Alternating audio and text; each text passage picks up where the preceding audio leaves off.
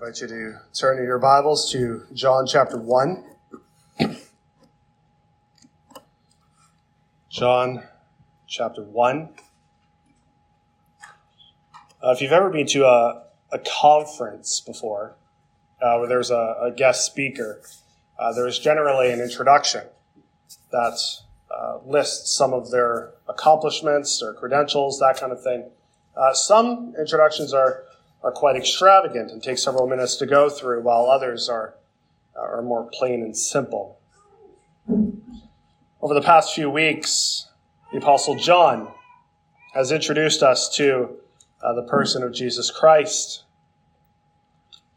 Jesus is the one who is eternal, is the one who is with God and who is God, the one through whom all things were made, the one who is light and life the one who overcomes the darkness, the one through whom we have the right to become children of God, the one who came and dwelt among us, the one who is full of grace and truth.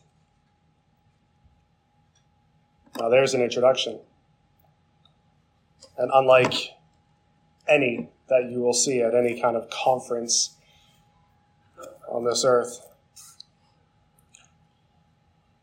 In our text this morning, we're going to see another introduction of sorts.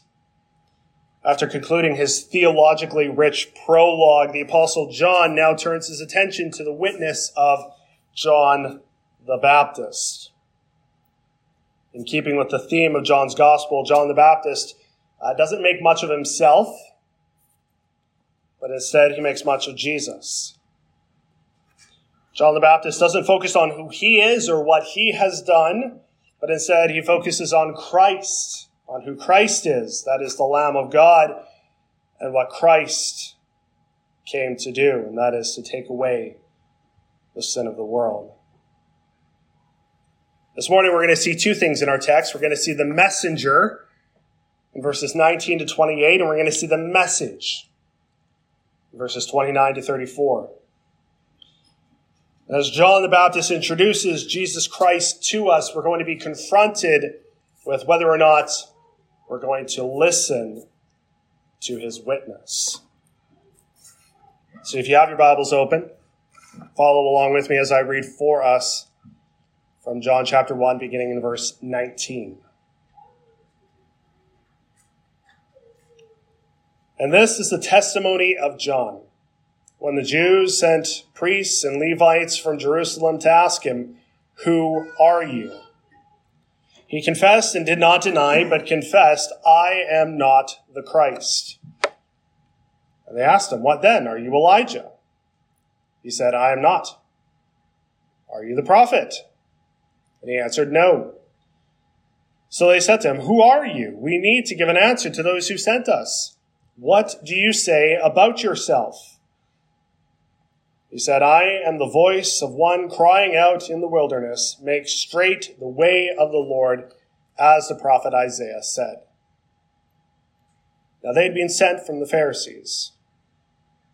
They asked him, Then why are you baptizing if you are neither the Christ, nor Elijah, nor the prophet? John answered them, I baptize with water, but among you stands one you do not know. Even he who comes after me, the strap of whose sandal I'm not worthy to untie. These things took place in Bethany, across the Jordan, where John was baptizing. The next day he saw Jesus coming toward him and said, Behold, the Lamb of God who takes away the sin of the world.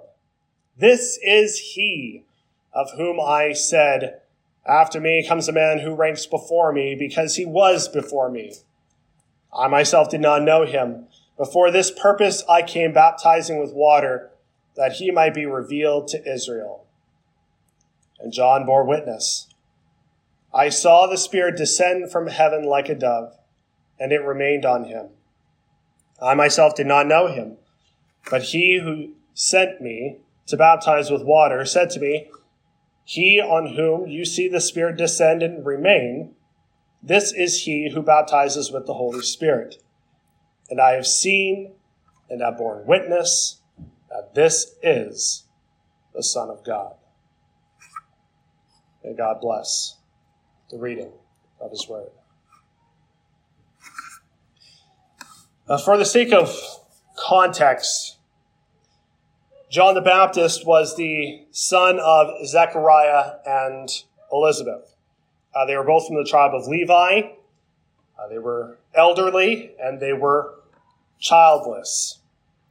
Uh, one day, Zechariah was serving in the temple of the Lord in Jerusalem. He had been chosen by Lot to perform uh, his priestly duties, which included the uh, service of burning incense, considered to be one of the most uh, sacred of all the priestly duties. But on this particular day, as Zechariah was ministering in the temple, suddenly an angel appeared. That didn't normally happen. Zechariah was troubled by what he saw. After all, it had been roughly 400 years since God had spoken to his people through the prophet Malachi, considered to be the 400 silent years. But now, now God had sent an angel to this humble priest. In Luke 1, verses 13 to 17, the angel says to Zechariah, Do not be afraid, Zechariah, for your prayer is being heard, and your wife Elizabeth will bear you a son, and you shall call his name John. He will be great before the Lord. He will be filled with the Holy Spirit even from his mother's womb. And he will turn away, or he will turn many of the children of Israel to the Lord their God. And he will go before him in the spirit and power of Elijah to turn the hearts of the fathers to the children and the disobedient to the wisdom of the just to make ready for the Lord people prepared. Now, apparently, Zechariah didn't fully believe the words of the angel because he was struck dumb until the birth of the child because of his unbelief. But that, of course, is not the end of the story.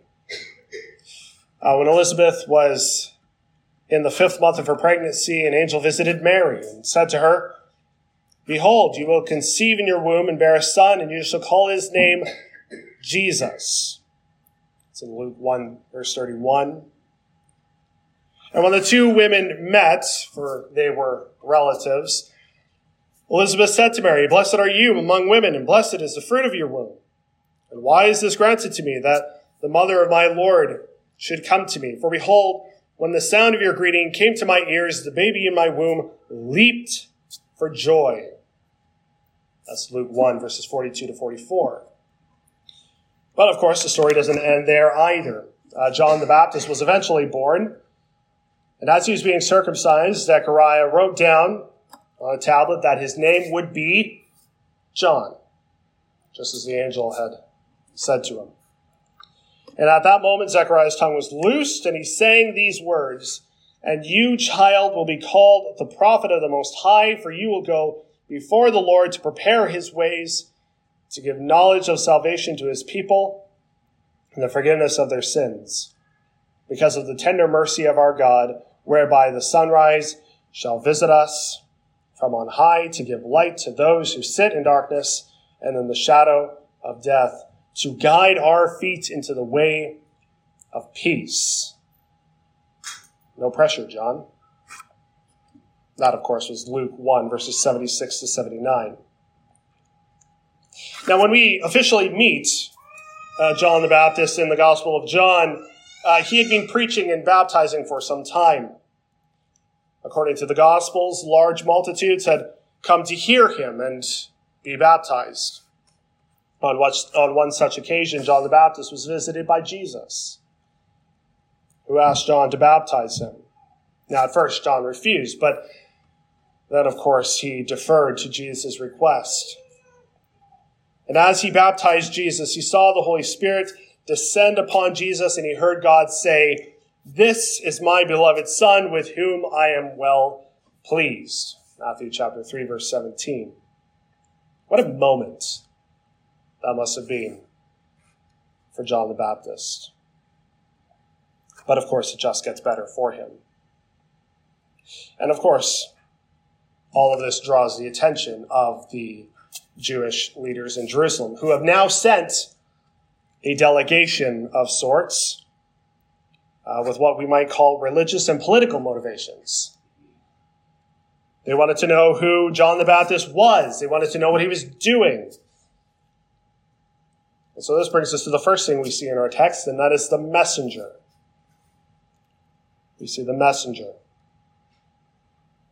Look at verse 19. And this is the testimony of John. When the Jews sent priests and Levites from Jerusalem to ask him, Who are you? The scene kind of plays out like a courtroom drama. You know, you have these investigators who have been sent to kind of cross examine the witness. These priests and Levites, they're not, they're not there out of curiosity. No, they're there on official Jewish business. In verse 24, in fact, uh, John writes this parenthetical note.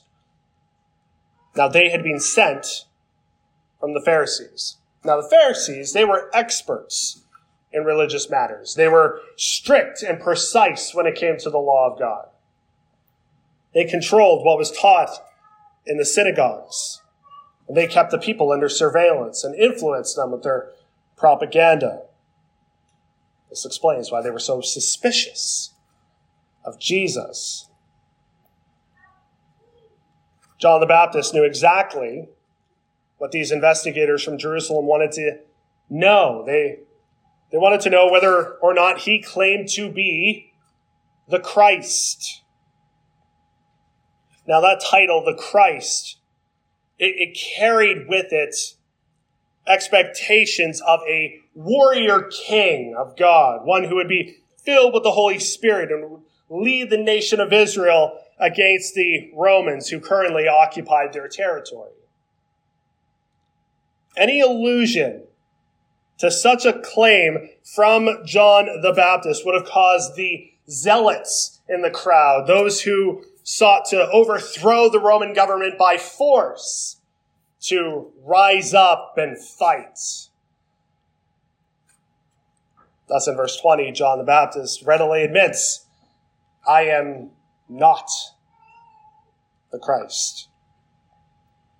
His confession is emphatic. You, you see him kind of re- repeat his his phrase here. Uh, he confessed and did not deny, but confessed, I am not the Christ. He, he really does not want to give any impression that he was the Christ.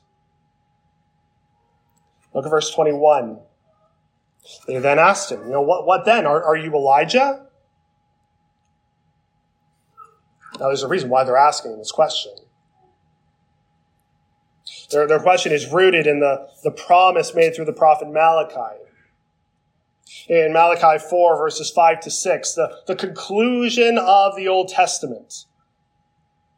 The Lord says, Behold, I will send you Elijah the prophet before the great and awesome day of the Lord comes.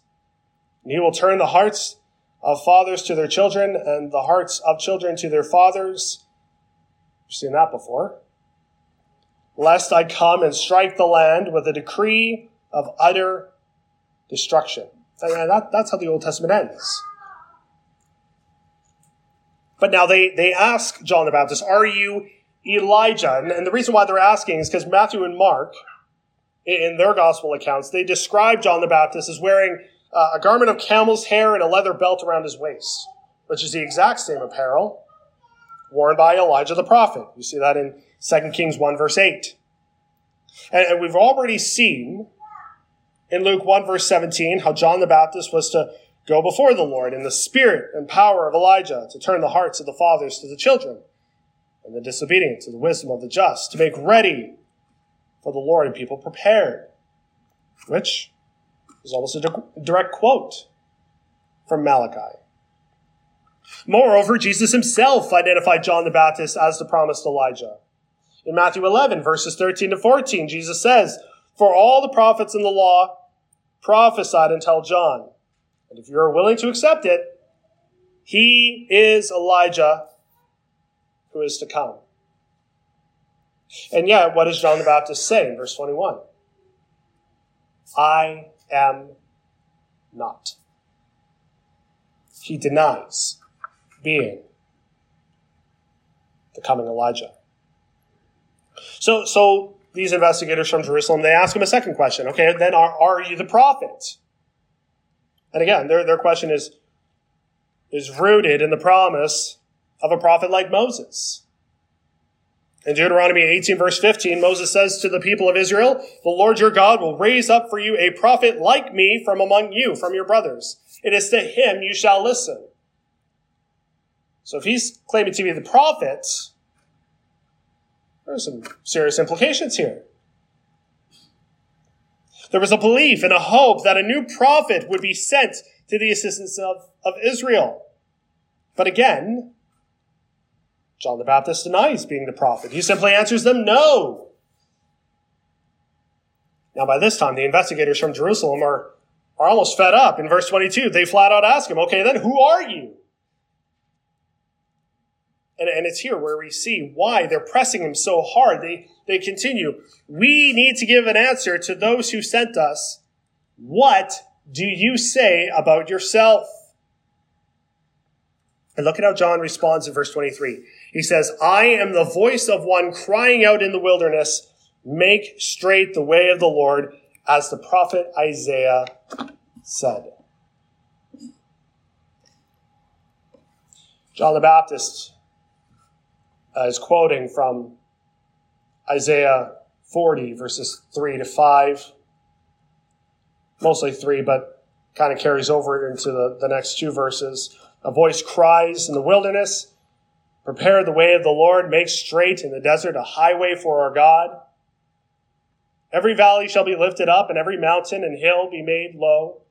The uneven ground shall become level, and the rough places a plain. And the glory of the Lord shall be revealed, and all flesh shall see it together. The mouth of the Lord has spoken. And so throughout this, this cross examination, John the Baptist is simply saying, I'm no more than a voice. I, I'm not the Christ. I'm preparing the way for the Christ. I am a prophet, sure, who is preparing the way for the prophets. I, I'm nobody. But these priests and Levites who belong to the party of the Pharisees, they're not satisfied. They, they pose a further question to John the Baptist. In verse 25, they ask him, Then why are you baptizing if you are neither the Christ nor Elijah nor the prophet? To which John replies in verses 26 to 27. I baptize with water, but among you stands one you do not know, even he who comes after me, the strap of whose sandal I am not worthy to untie. What humility. According to John the Baptist, Jesus is, is incomparably greater than him. I, I mean, we've, we've already seen this in the prologue. John chapter 1, verses 6 to 8. There was a man sent from God whose name was John. He came as a witness to bear witness about the light, that all might believe it through him. He was not the light, but came to bear witness about the light. Right, in verse 15, John bore witness about him and cried out, This was he of whom I said, he who comes after me ranks before me because he was before me. Excuse me.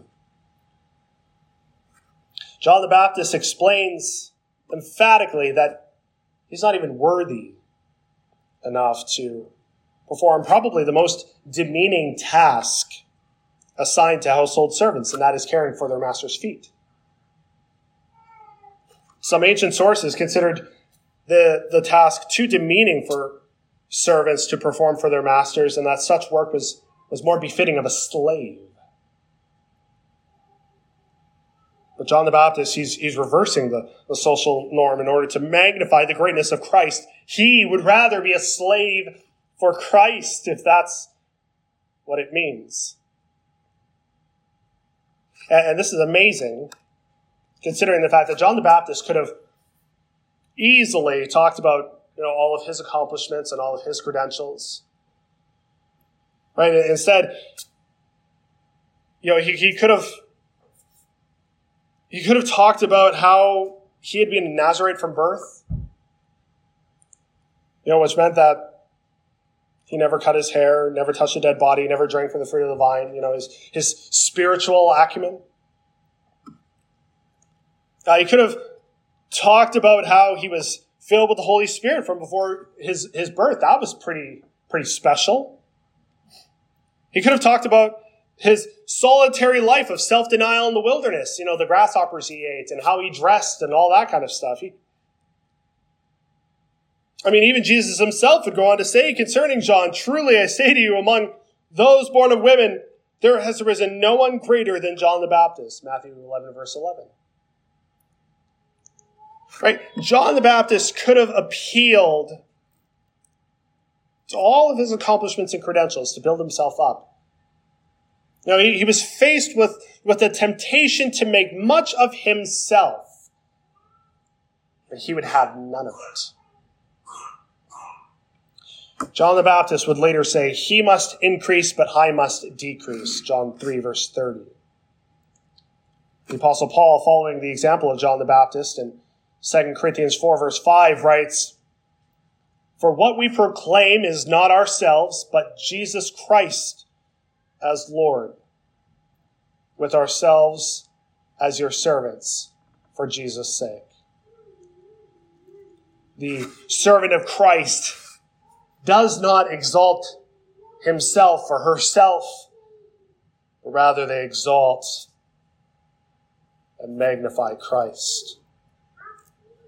I shared this illustration recently, but its its truth is worth noting again. Uh, one evening, the great conductor Arturo Toscanini conducted Beethoven's Ninth Symphony. It was a brilliant performance, at the end of which the audience went absolutely wild. They clapped, they whistled, they stamped their feet, absolutely caught up in the, the greatness of the moment.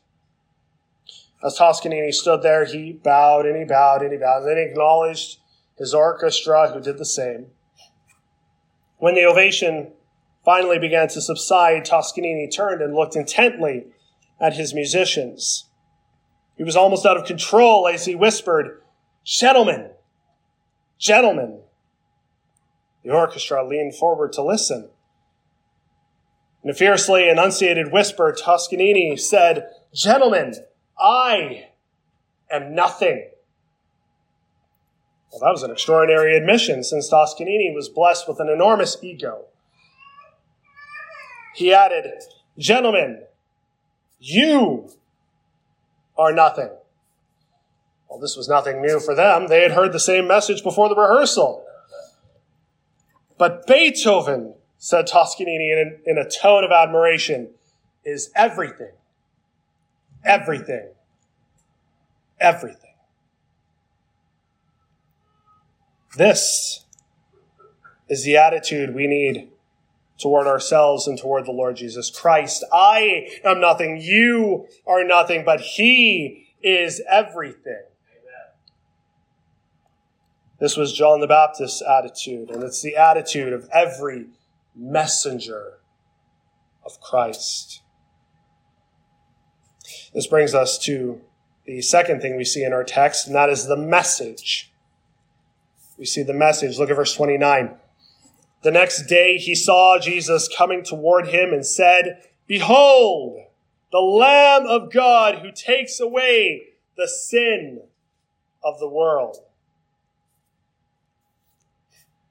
One commentator writes, in one sentence, we have the essence of the Christian message. Jesus Christ, the Word, the light, the life. You know, we've seen a lot about Jesus in the, in the prologue. Everything that Jesus Christ is, He is also the Lamb of God who reconciles the world to God. This, this phrase, behold the Lamb of God, this would have resonated with Jewish ears.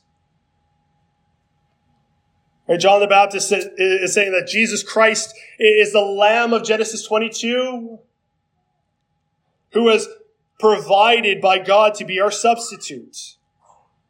He is the Lamb of Exodus 12 who took the judgment of God on our behalf. He is the lamb of Leviticus 14 who would be killed as a guilt offering so that we might be cleansed. He is the lamb of Isaiah 53 who was led to the slaughter and who opened not his mouth.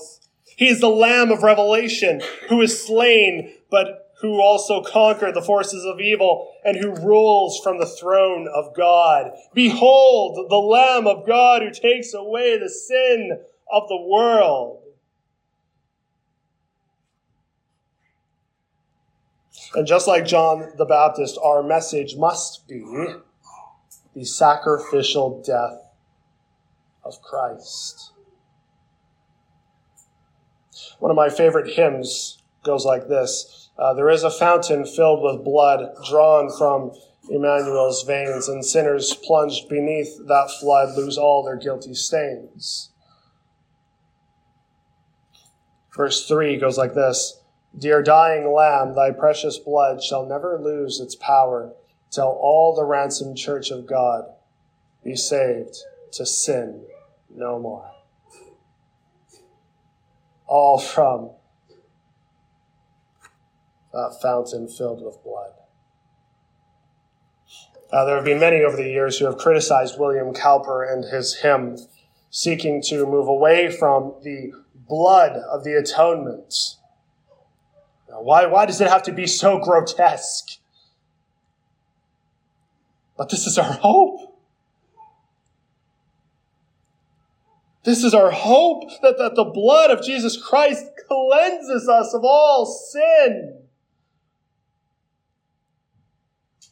Right, there are those who don't understand this. 1 Corinthians 1 verse 23 says that the message of the cross of Jesus Christ is a stumbling block to Jews and it's foolishness to, to Gentiles. But to those who are called, to those who are saved, Christ, the power of God and the wisdom of God, that's what the cross means to us who believe. Right? The church is only the church because of a crucified Christ. It matters not otherwise. In John, in, in 1 John 3, verse 5, rather, the apostle John put it this way you know that he appeared in order to take away sins. Yes, Christ came to give us abundant life. Yes, Christ came to destroy the works of the devil through, through healings and, and miracles.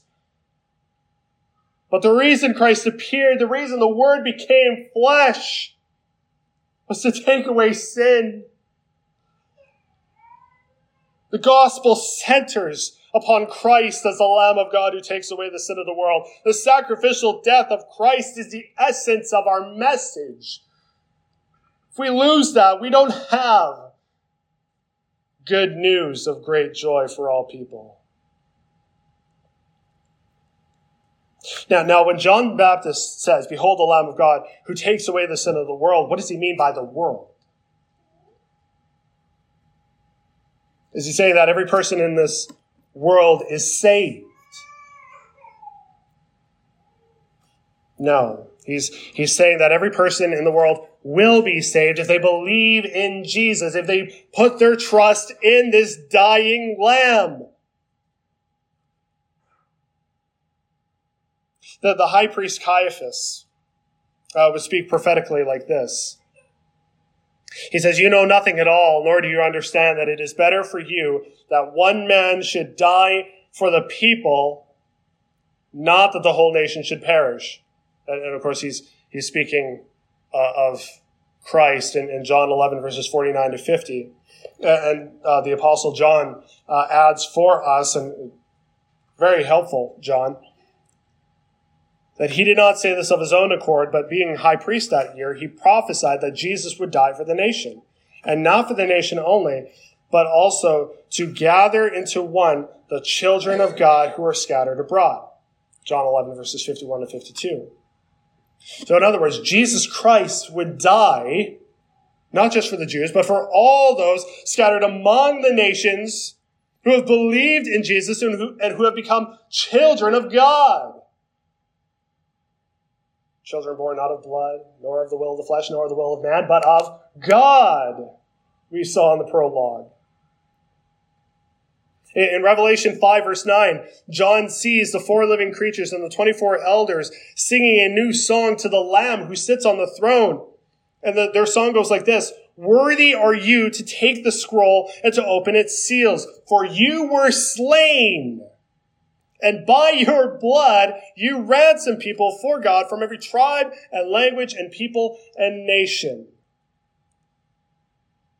Right? For those who believe in Jesus, their sin is taken away by the Lamb of God fully, finally, and forever.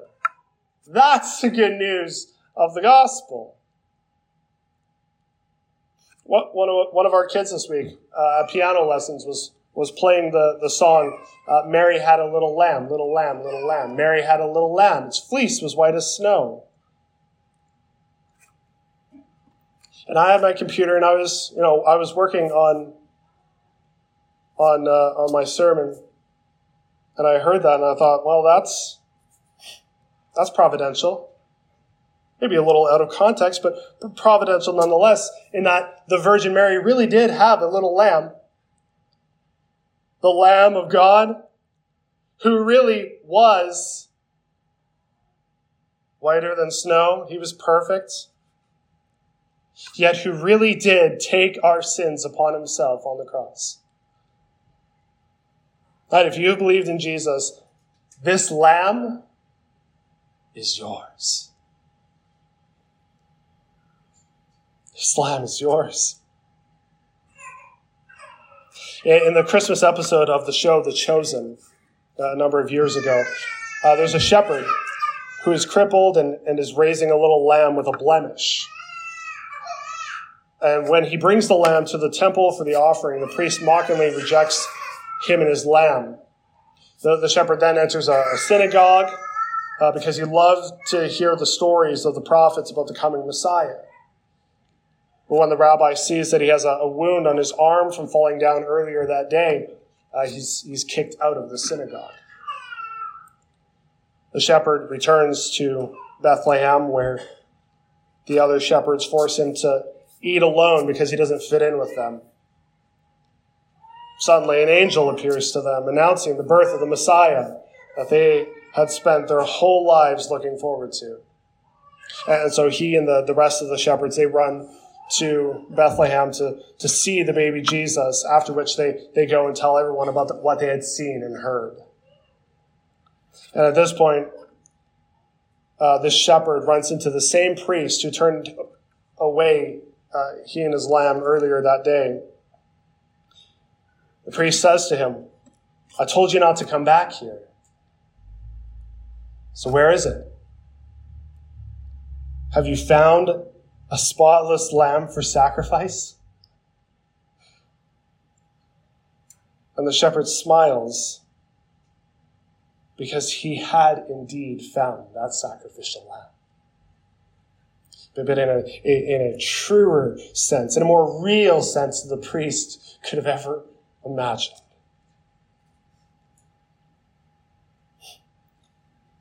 Behold the Lamb of God who takes away the sin of the world. This is truly good news of great joy for all people.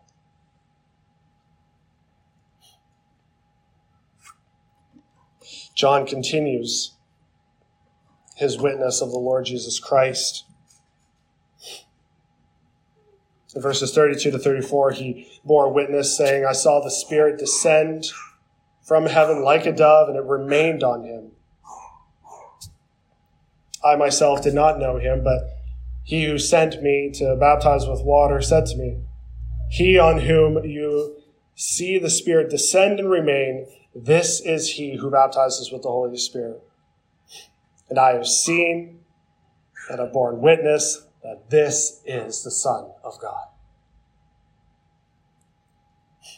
In Isaiah 11, verse 2, the prophet Isaiah says, the, the Spirit of the Lord shall rest upon him, the Spirit of wisdom and understanding, the Spirit of counsel and might, the Spirit of knowledge and the fear of the Lord. This, this is what John the Baptist saw that day, the Jordan River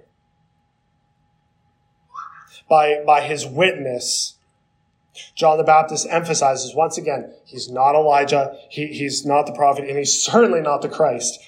He is simply one who sees and who testifies to what he has seen. And the same is true for us. Right? Jesus is the spirit anointed deliverer of God's people. He is the Christ. He is the servant upon whom God would put his spirit, Isaiah 42 verse 1. He is the one who announces the spirit of the Lord is upon me because the Lord has anointed me to bring good news to the poor, Isaiah 61 verse 1. He is the guarantee of the promise of God to his people in Ezekiel 36 verse 26. I will give you a new heart and a new spirit I will put within you, and I will remove the heart of stone and give you a heart of flesh. The descent of the Holy Spirit upon Jesus was simultaneously an attestation of who Jesus was and an announcement of what Jesus had come to do. This is what John the Baptist was sent to reveal to Israel and to the world. And the question is, will we believe his witness? Notice that this understanding to testify uh, about what he had seen and, and heard, that doesn't come from him naturally. That, that comes from God. John the Baptist is saying, my, my testimony about Jesus that doesn't come from what I know about him because they probably would have grown up together. But rather, God told me what to say about Jesus. That's what he's saying. And, and, and, and here's the thing you, you don't have to believe John the Baptist's message. You don't have to believe his, his testimony concerning the Lamb of God who takes away the, the sin of the world. But in doing so, you're not simply rejecting the message of John the Baptist, you're rejecting the message of God. And if you're wrong, and this is, this is it, folks. If you're wrong, you will miss out on the only one who can save you from the penalty of your sin against a holy God. Right? God is the main actor in this narrative. The entire ministry of John the Baptist, from beginning to end, is of God. It's God working behind the scenes to make himself known. God reveals himself to John the Baptist so that John the Baptist might reveal him to Israel and to the world ultimately. And the same is true for us. God has made himself known to us so that we would make him known to the world. If we have believed in Jesus, then we are to live our lives for Jesus. Announcing his message of grace and proclaiming his coming judgment. Yes, there is judgment.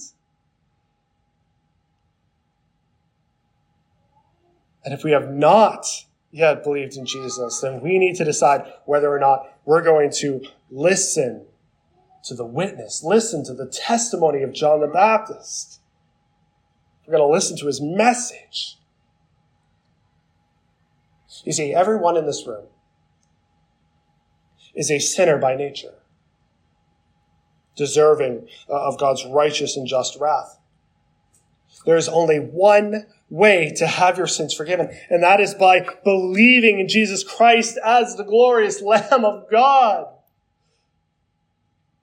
In John 8, verse 24, Jesus said, Unless you believe that I am He, you will die in your sins. So the question is, is Jesus Christ your lamb? Has he taken away your sin? Because if not, then believe in Jesus Christ today. Today is the day of salvation.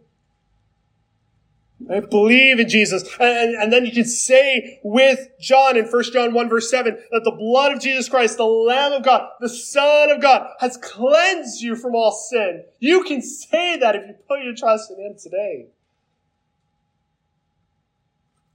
This is no ordinary introduction. No. This is the Lamb of God who takes away the sin of the world. Believe in him, and you will be saved. Let's pray.